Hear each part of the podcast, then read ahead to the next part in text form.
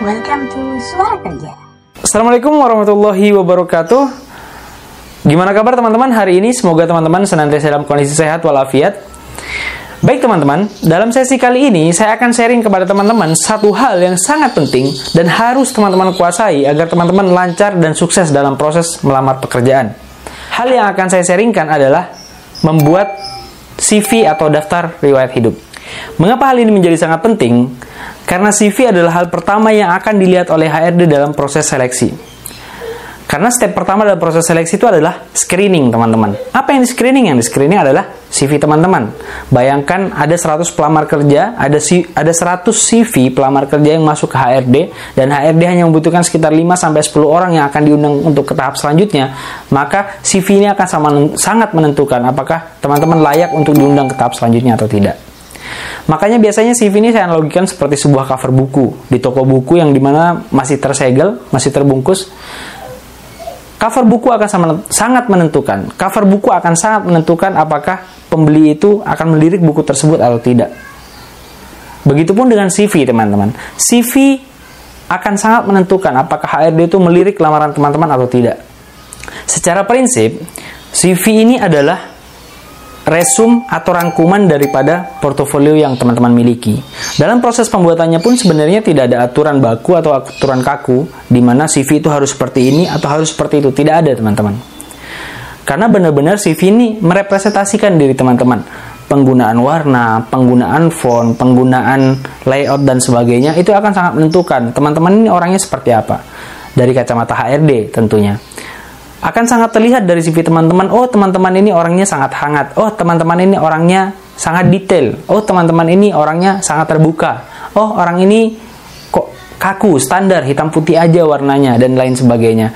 Hal itu bisa sangat menentukan tebakan-tebakan dari HRD teman-teman orangnya seperti apa.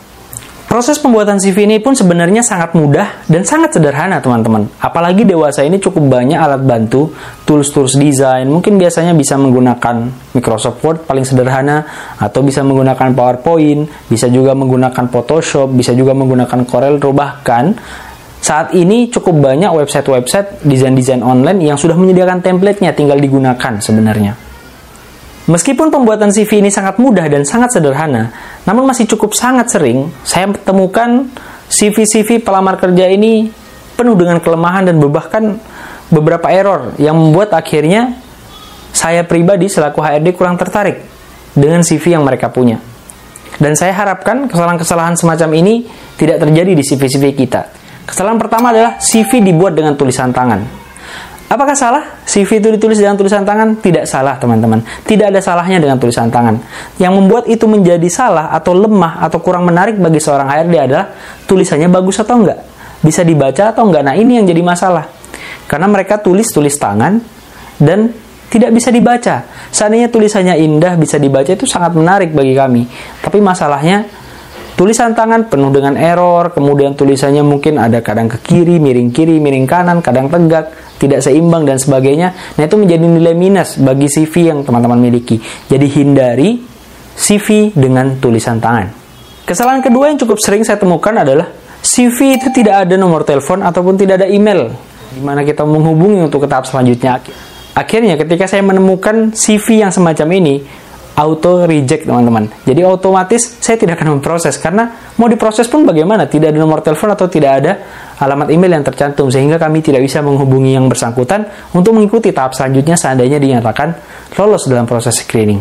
Jadi pastikan nomor telepon dan alamat email yang ada di draft CV teman-teman dan pun kalau seandainya teman-teman punya dua nomor atau dua alamat email silahkan dicantumkan semuanya karena jangan sampai nomor yang teman-teman berikan di situ sudah tidak aktif setidaknya ada nomor alternatif yang bisa dihubungi oleh HRD ketika nomor yang satu tidak aktif.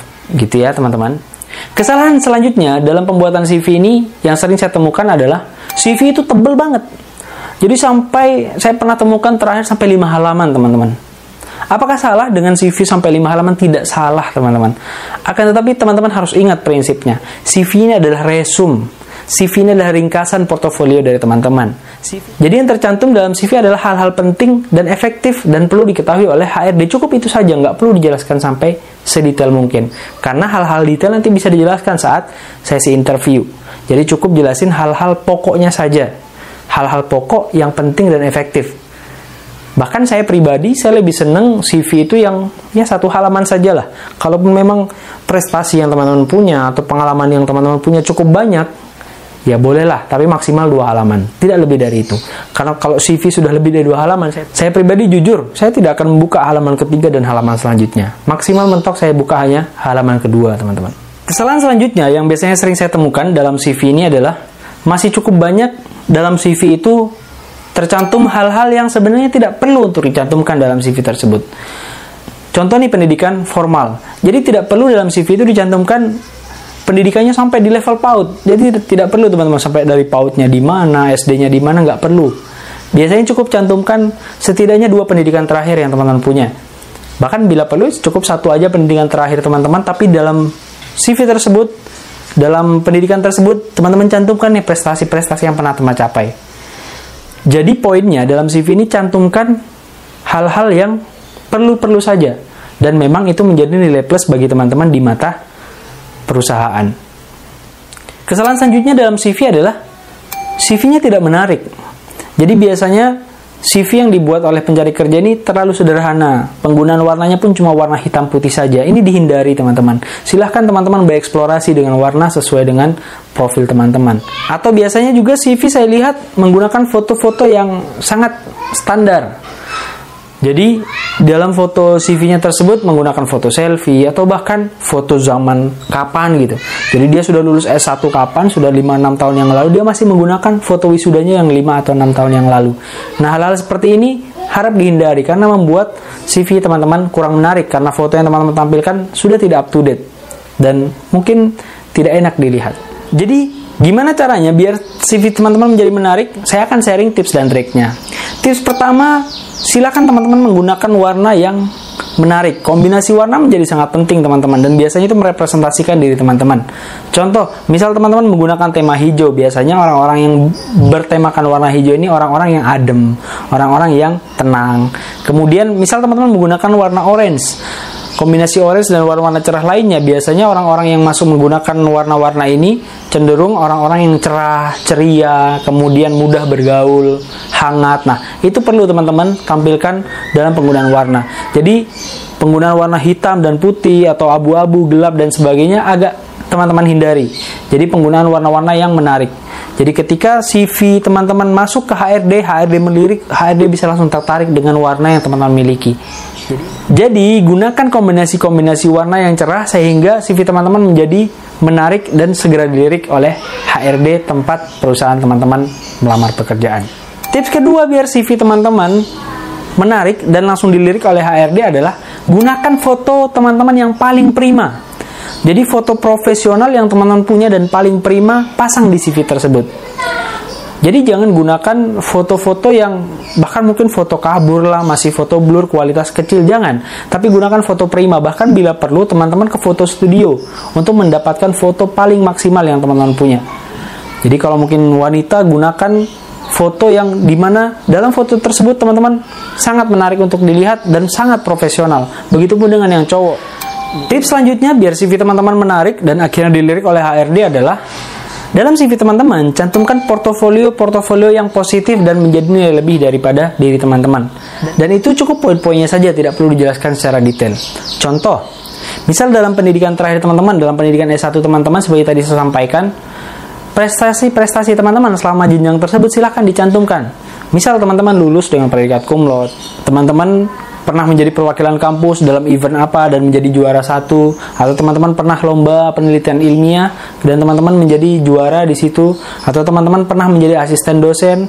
Atau teman-teman pernah mencapai prestasi-prestasi lainnya? Silahkan dicantumkan semuanya sehingga itu menjadi nilai lebih bagi teman-teman Kemudian pengalaman kerja, misal teman-teman sudah punya pengalaman kerja, tidak semua pengalaman kerja harus dituliskan dalam CV tersebut. Cukup tuliskan pengalaman-pengalaman kerja yang teman-teman miliki yang berhubungan dengan perusahaan yang akan teman-teman lamar. Jadi misal teman-teman hendak melamar di perusahaan perbankan, maka cantumkan pengalaman-pengalaman teman-teman di dunia perbankan atau di dunia perusahaan jasa.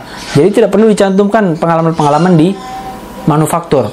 Kecuali durasi teman-teman di pekerjaan tersebut sangat lama dan atau mungkin cuma itu satu-satunya pengalaman kerja teman-teman silahkan dicantumkan. Namun jika pengalaman teman-teman banyak nih, Misal setiap satu tahun teman-teman berpindah pekerjaan, tidak perlu dicantumkan semuanya. Cukup tuliskan yang berkaitan dengan posisi atau perusahaan yang akan teman-teman lamar selanjutnya.